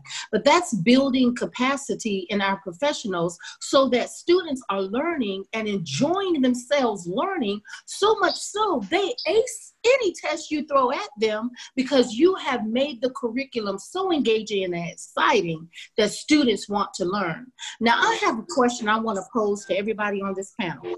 As we talk about reimagining, as an engineer, I used to recreate systems for optimization. Okay. And as we look at recreating a system, how do we imagine public education moving forward? We have survived without testing. We are placing our students this year into whatever grade they're going to be in, and we didn't rely on an end of grade test. We didn't rely on an end of course test. We only relied on how that student was performing. So as I reimagine education, I know as a teacher, this is one of the exciting times that I am approaching this upcoming um, opening year and um, a new calendar year because I know that the students will come with a different type of appreciation um, I know that parents have experienced what we deal with, and they truly know that those who can do, but those who do it best, we teach. They have a whole new love for us and appreciation, and I do too. I do too.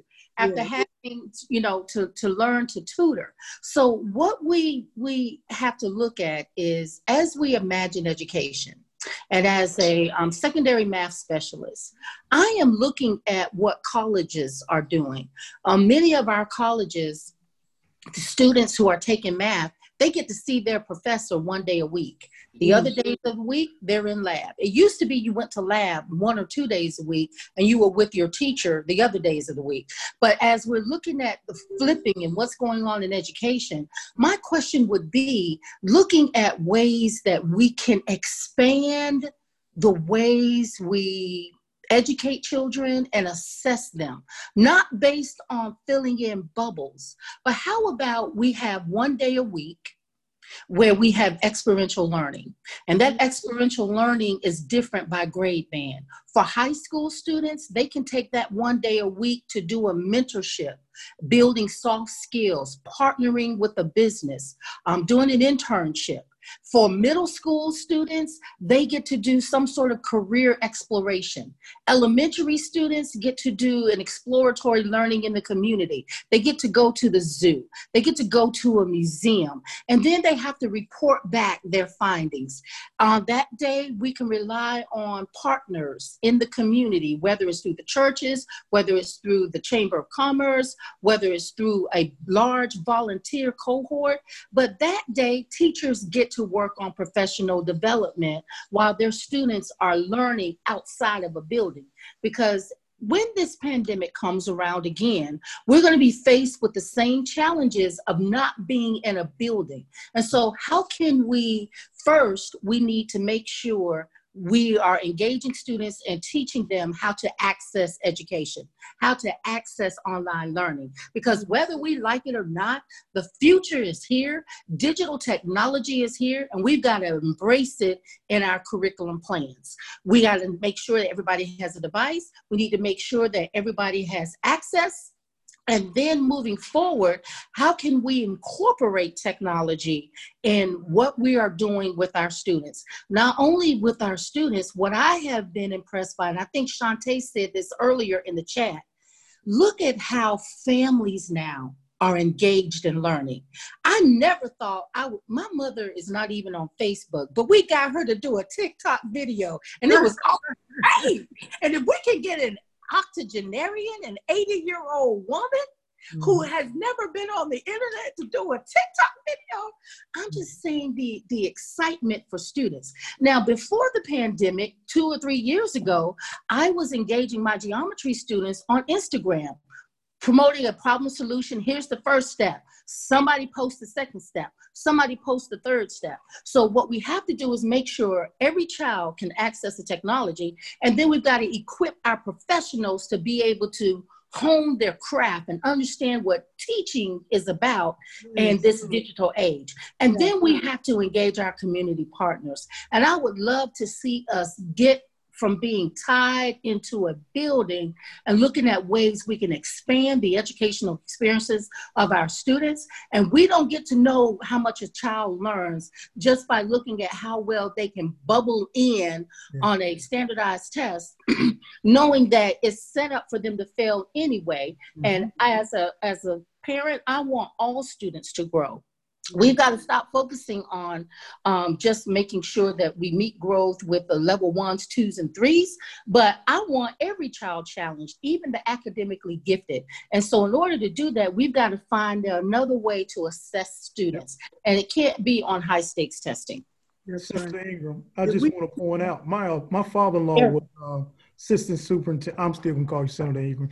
Um, at least I call your other sister. The twins, y'all all mess me up. Uh, Hey, call me anything but Monica. I got you. but but just to that point for a couple of seconds, uh, my father-in-law, God rest his soul, was assistant superintendent in Berkeley County in the '90s, and uh, after his death, I was cleaning up.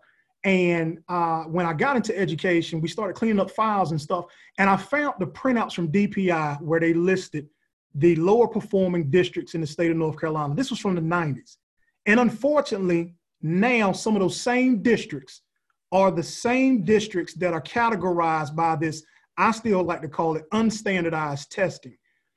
And but I worked in a lot of those districts, and there's no way that you can't tell me that those kids in those districts weren't growing. And so that goes to the point that we all in this room have talked about standardized testing is not standard for people of color. We've mm-hmm. got to continue to find different ways to assess our students. Uh, Dr. Boone and I sitting here, we've had conversations with our individuals um, in our district since we've gone to this digital learning platform. And we have students of color who parents are telling us the assignments and ways that you are instructing our kids now. I've never seen my child do this much work. I've never seen my child be engaged because we're utilizing different platforms as we started talking about up here today. Our teachers are using the TikTok, the teachers are using Instagram, the teachers are connecting on those media platforms that Dr. Uh, Greg and, and Dr. Ely and Dr. Stewart and were sharing earlier. It's about us changing how we do business. We all in here to heard about insanity. It's continuing to do the same thing, as we all know. And I think that once we break that cycle and get away from standardized testing, uh, that's going to make a big difference. So I'm I'm I'm out. I'm gonna mute myself because I don't want to start preaching. So Don, that was really good. But I do want to hear from because I want to make sure that we all have a voice because we have so many. Listen, we got great people up here. I want to hear from uh, Miss Barnes, Dr. Barnes, Dr. Woofter, um, Benita, I see Benita. We had some that had to leave. They, they sent me a message to let me know they had to leave. And then I want to share some of the responses um, from Facebook. And um, so you can kind of hear what some of the questions. One of the questions that I can see right off, it says, great point. And this was to you, um, Erica. I don't, Erica Lee, no, I can see. Erica, this was to you. It says, great point. Do you think the, and I can't say this word, so somebody help me, bureaucracy. Did I say it right? Okay, good. Do you think that the uh, bureaucracy in public education will allow for such changes that you're speaking about?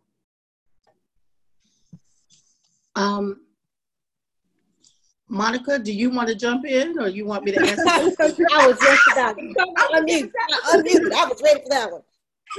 the only way we're going to change the bureaucracy is if we are active in being a part of the change, being the people who need to be out there as catalysts pushing the politicians, lobbying who we need to lobby.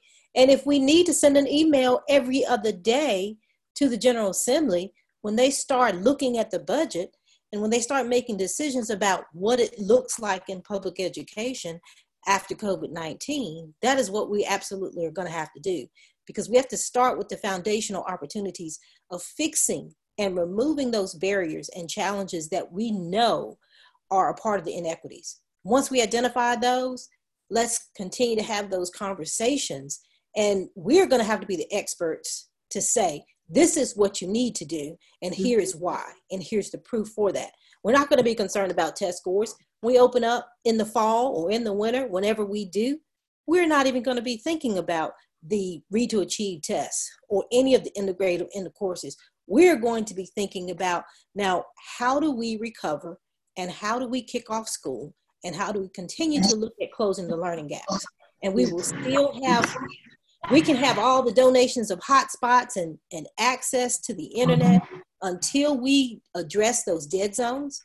We know in northeastern north carolina and specifically just the counties that some of us are from and that we've lived in who are on this panel discussion we can't even we don't even have a cell phone tower you know, CenturyLink and, and other people have said, I'll, we'll give you free access.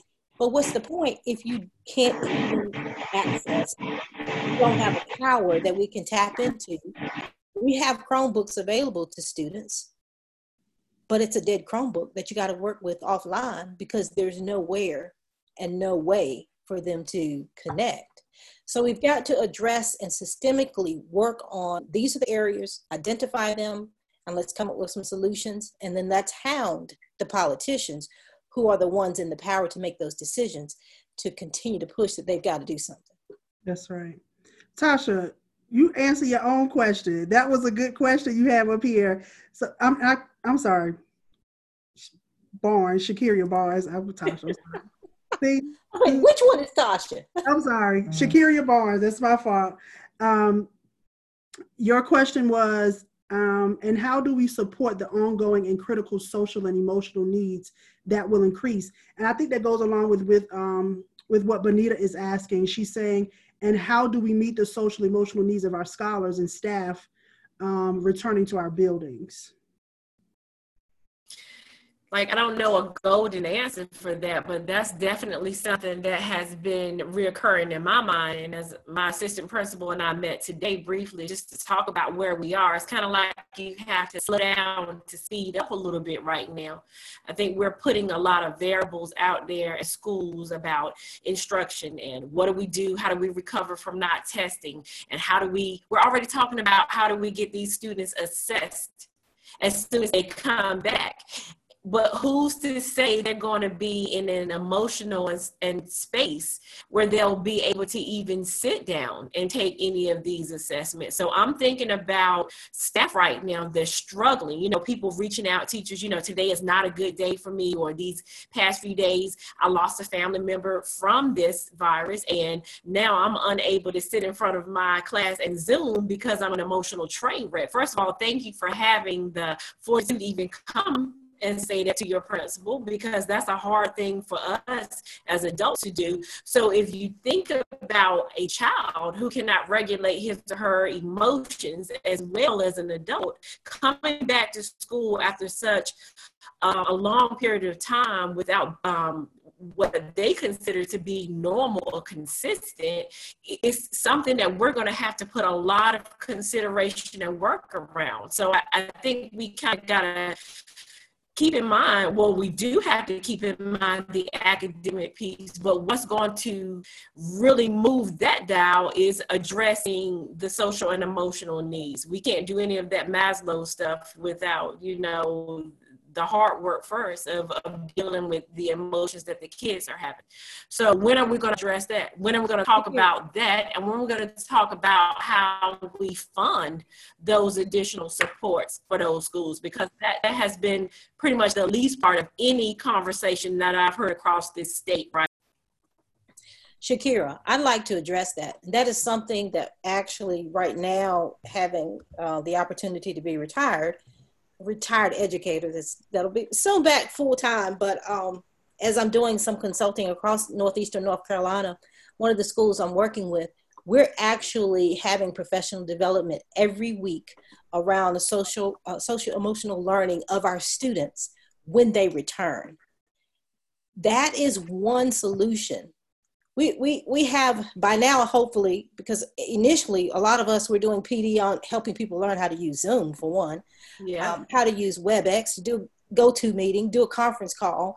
So once we got beyond that, we know that in the population that we all serve as educators, we are going to have to address those immediate emotional needs of students returning, yeah. as well as the staff, but we've got to build that capacity of the staff and it's a good time to start that now. And especially i would recommend to some of the um, educators who are working in schools now k-12 especially is to talk with administrators if you aren't an administrator and some of the monies that we have available spend it out on those finding those experts that can do that professional learning with your staff. Before money before the legislators like uh, senator smith um, have to get that message out there that money's going to be reverted because it will be reverted and budgets will be cut this upcoming school year. So we need to be proactive about that.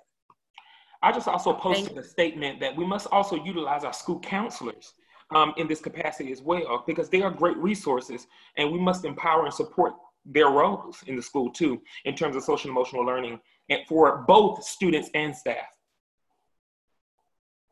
That's right. I don't know about you all, but um, just looking at that just made me think. I've I've been remote um, for the last couple of weeks, but just trying to go in once a week, and I, you know, I'm used to having my whole house as a space. And I went into my office. I'm not a person that likes to sit down. I'm not looking at the four walls. And I went in to work last Monday and I just, it seemed like I just could not sit in that room. I was, I mean, I was just, it was some, felt like the walls were closing on me. It's bad enough I'm confined to the house, but at least I can go outside, go in the backyard. So I'm wondering, you know, when our students come back, you know, um, I heard somebody talking about sitting there ready for Zoom. What is it going to look like when I have to come back and sit in a traditional classroom? I'm not ready to go back to working eight to five. I, will be honest. I'm not. I'm not ready for that right now. I, you know, I've gotten used to where I am. So just thinking about me as an employee having to rethink and get myself together. I know that the teachers are not going to be ready, most of them, because they've gotten used to their schedule, and so have the students. So it's it's going to be a big shift for all of us. I'll be the first to admit I like waking up late. or working or working when it's flexible for me instead of working on a designated time. Like I work well in the evening and at nighttime. So I don't, you know, I don't have a problem getting up, going somewhere and just sitting and working. But, you know, I, I'll be the first to admit that that change is going to be hard for all of us. Yeah. I, I know that uh, two weeks before COVID closed our schools, on one of the boards that I serve upon, I had fostered um, a conversation that we were all hoping uh, that would move into an initiative to provide some social, emotional wellness care for our instructors and uh, for our administrators. And uh, while I do understand and I agree that our students uh, will be that their needs will be very high um, in those areas. I also know that healthy teachers make healthy classrooms. That's right. And it works in the reverse as well. Right. And I am I'm really concerned there's a burden on me and it was already there before this and now given this um, I'm really concerned that there are going to be a lot of instructors and a lot of administrators um, and support staff mm-hmm. that are just not going to be in the right headspace. I feel like they've been jerked around in all of this. They were told with days to prepare if that you got to do this now you got to do that now you got to do this and you got to check in like this you got to report like this and you got to do this for your students and um, you know, a lot of our teachers are not veterans. A lot of our teachers are lateral entry.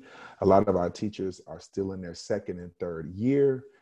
Um, and so, what we were talking about at that time was, you know, meeting the demands of the social emotional needs of our educators. Perhaps we can turn to uh, people within our community, such as our clerics, such as our yeah. pastors, you yeah. know, um, not only our, our licensed uh, psychologists and things like that, but there are pastors that are licensed to provide pastoral care and counseling and all of that. We're going to have to be very creative in looping in that community as well. And again, I'm advocating that we don't expect the most from the people who have the least, because we always do that. That's right. Um, one of our brothers, so poignantly, I think it was uh, brother Elay, brother Peter. Um, you know, he was he was making a point that um, we we pay these people, we pay highly qualified, certified, and we know what that means, credentialed experts to do work that they don't actually execute. Um, one of my greatest fears in life is to be ineffective. Yes. you know, like that's that's as a pastor, I do not want to ever sound like a sounding brass and a tinkling cymbal to people who need meat, yes. who need spiritual food. Mm-hmm. And as a teacher, um, as a community organizer, as an activist, actionist, all of that is that even if it's talking to two people and not 2000 that that conversation is an effective conversation yes. and i think that um, a lot of times the effective people are not always the super credentialed mm. but they're doing a lot of the work that our kids and and people and stakeholders in our community need. And so as we reimagine and uh, dr garrett made an excellent point that some of that stuff we don't need to read. We need to just think forward. And i heard you sister. Um, i think that we need to loop loop these people in as well because they have a lot to offer our teachers um, and our administrators uh, in this whole social emotional crisis that we need to anticipate. Yes. So I have one one question from their their questions up here, but I'm just going to pick this one, and then we're going to um, figure out how we're going to wrap this thing up. Um, so the question starts this way. Some districts are dealing with high numbers of apathy within their student population, including missing children, um, students who have shown zero activity online. How do schools use the opportunity to increase parent involvement when students return to school?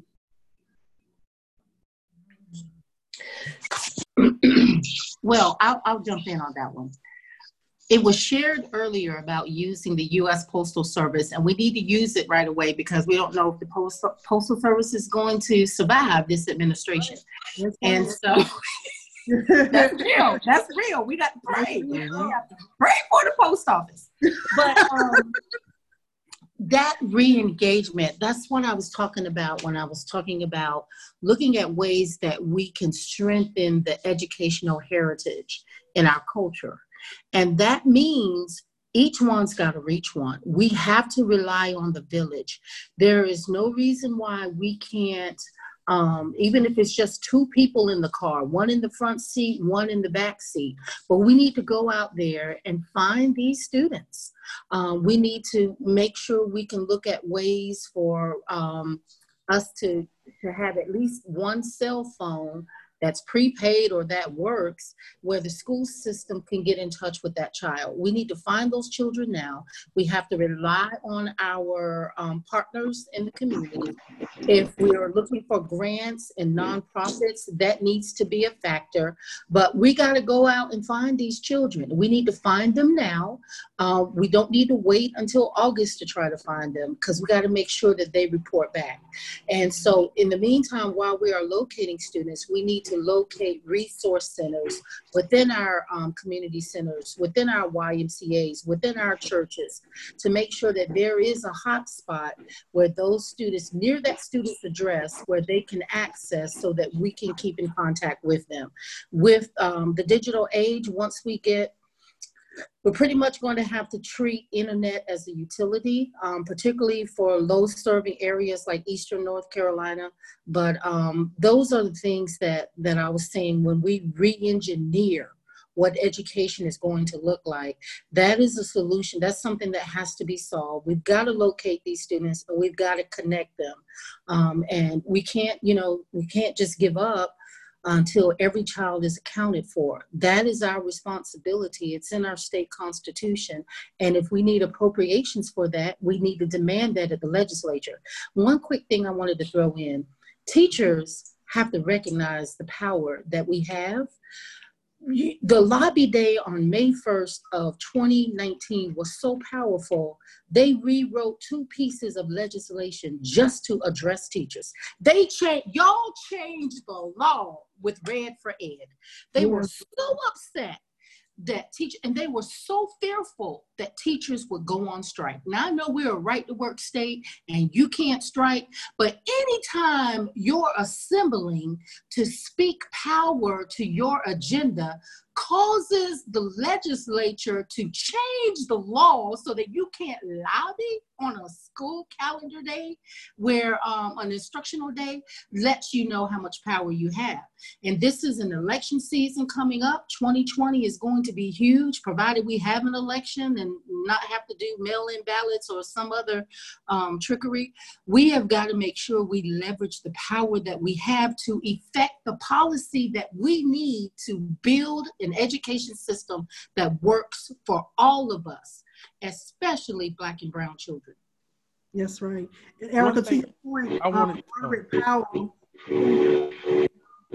a big, big component of, a big part of NCAE, she says here on Facebook that um, that it is difficult for full-time educators to advocate for policies for the reason that you just said.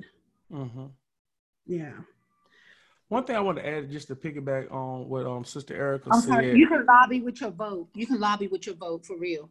Okay, we have two minutes. We have two minutes before we have to wrap it up. One thing I just wanted to piggyback off what Sister Erica said. You know, this this book called the Bible that a lot of us heard about says that he that shows himself friendly has well, has friends, and and that's one of those things is that we have the internet, we have Facebook, we have all these things, but it's nothing like picking up that phone and actually calling somebody and getting rapport with these parents. Um, and that you talk to mom, you talk to grandpa, or whoever the case may be, and actually have that conversation with them. Hey, just thinking about you, was wondering about little Andre. And just that with that parent, that connection, that's enough for them to say, hey, look, Andre, your teacher called today, and you need to come over here and do this, this, and that. Because some parents still, especially in the Northeastern North Carolina part, still do have that kind of rapport with their children, but they feel so disconnected. And we rather send out a, a mass email. Trust me, I get it. It's easier. But it's one thing for me, like I said, especially like at HBCUs, when we pick up the phone and we call somebody versus this texting thing, um, uh, you know, versus texting and really making that connection that they actually hear the the sincerity in my voice and that I actually took the time out to call you. And that's why I think when Dr. Emdin, Emdin um, brought up the the letter, I mean, somebody wrote me a letter the other day. I hadn't received a letter in probably 10 years, a handwritten letter like that. Made me give them some more money. That's what they did. And like I said, so it's effective. Um, and like I said, we talk about save the post and we joke about it, but it's really is effective because it's it's an anomaly now, right? Because we get all these other emails and all this other stuff that we just throw away. Um, so again, just actually reaching out, um, as Brother Knight said, connecting with people. You know, I'm one of those people too. I'm a hugger. I don't know what I'm gonna do, bro. You know what I'm saying? I mean, I hug all my students, and we all and they all grown. So you know, it's the same thing. And like, and we we imagine in these spaces now. We talk about FSU when we come back you know, that they're gonna have to be so far apart and all this kind of thing. And we going one day a week, and then they're gonna be online one day a week, and then we going back and forth trying to figure these things out. And even more important for us is me trying to send teachers to you all, right? You know, how do we get them trained in the space? I got to train them online. We can't bring them into the class, and it's so many other legal battles. And if one person gets sick, now we all in trouble. And so the, then even the next the pipeline for new teachers that we're talking about the ones we have now even the pipeline is now in jeopardy. And actually how we're going to do that? And um I, and I'm just so grateful for you all providing this space and us engaging that together.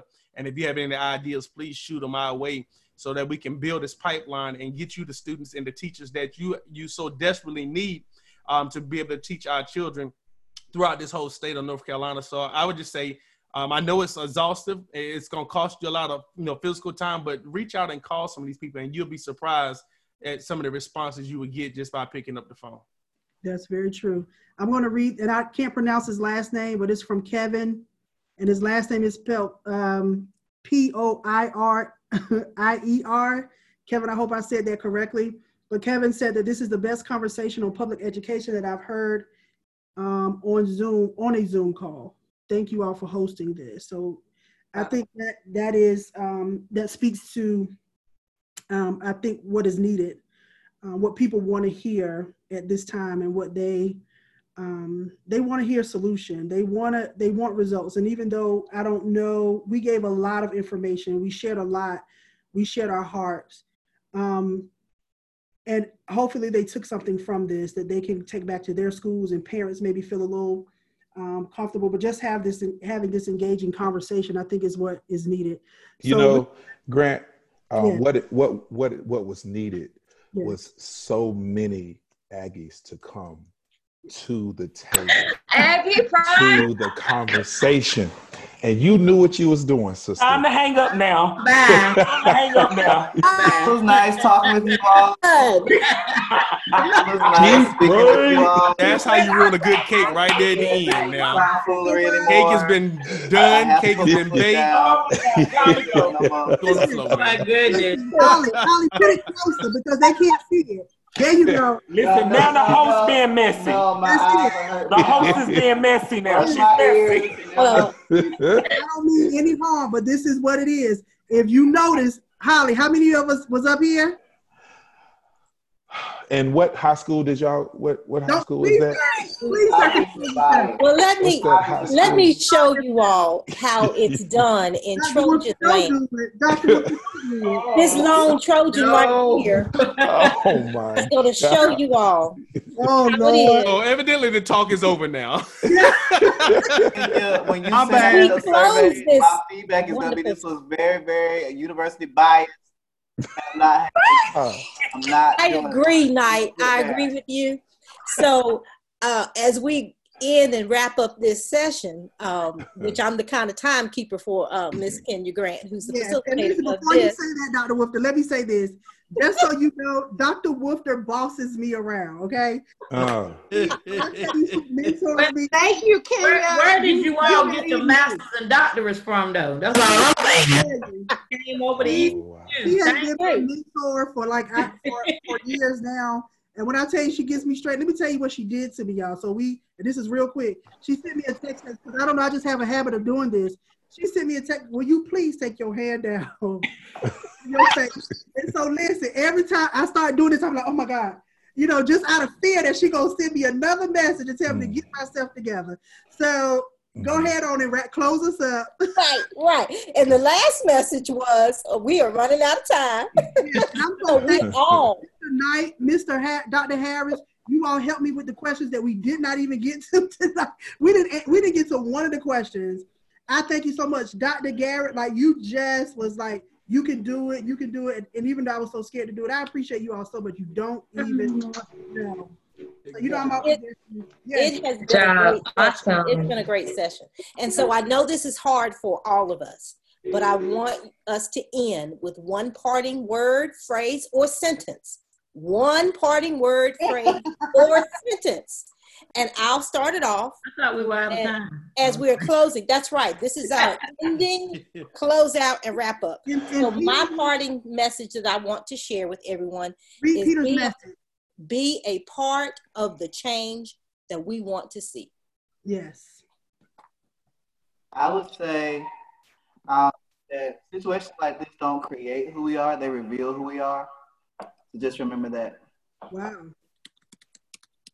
I would say be a present and consistent voice to speak what you want to see. In the, the words of that famous songwriter John um, James Cleveland, this too will pass. Okay. Hey, James Cleveland. I think I'll jump in. I think the one thing that I say all the time, you know, every child is important. And uh, as long as we keep that in mind, that'll guide us in everything that we do. Just make all our decisions about the best for all our children. I would um, part with this sentence necessity is the mother of all inventions. And we have to invent a reimagined educational system by any means necessary. There we go. Um, I'll say that uh, when I think about, about what reimagining is, I think about vision work.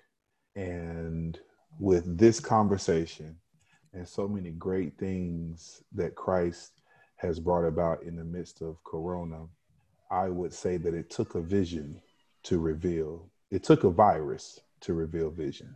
Oh wow. That's good. Major. I would like to say, uh, as a final word, um, let's stay focused and keep the focus on kids. Uh, It's all about children. I'm going to say um, design thinking is key. We need to design with all of our stakeholders in mind, especially our scholars. Definitely. And I think for me, it's just grace. Being able to show grace at this time, not only with ourselves, but with um, the people that we serve, students, teachers, everyone. And I would say, um, it's so funny, Kenya. Grace is not for granted. Grace is for action.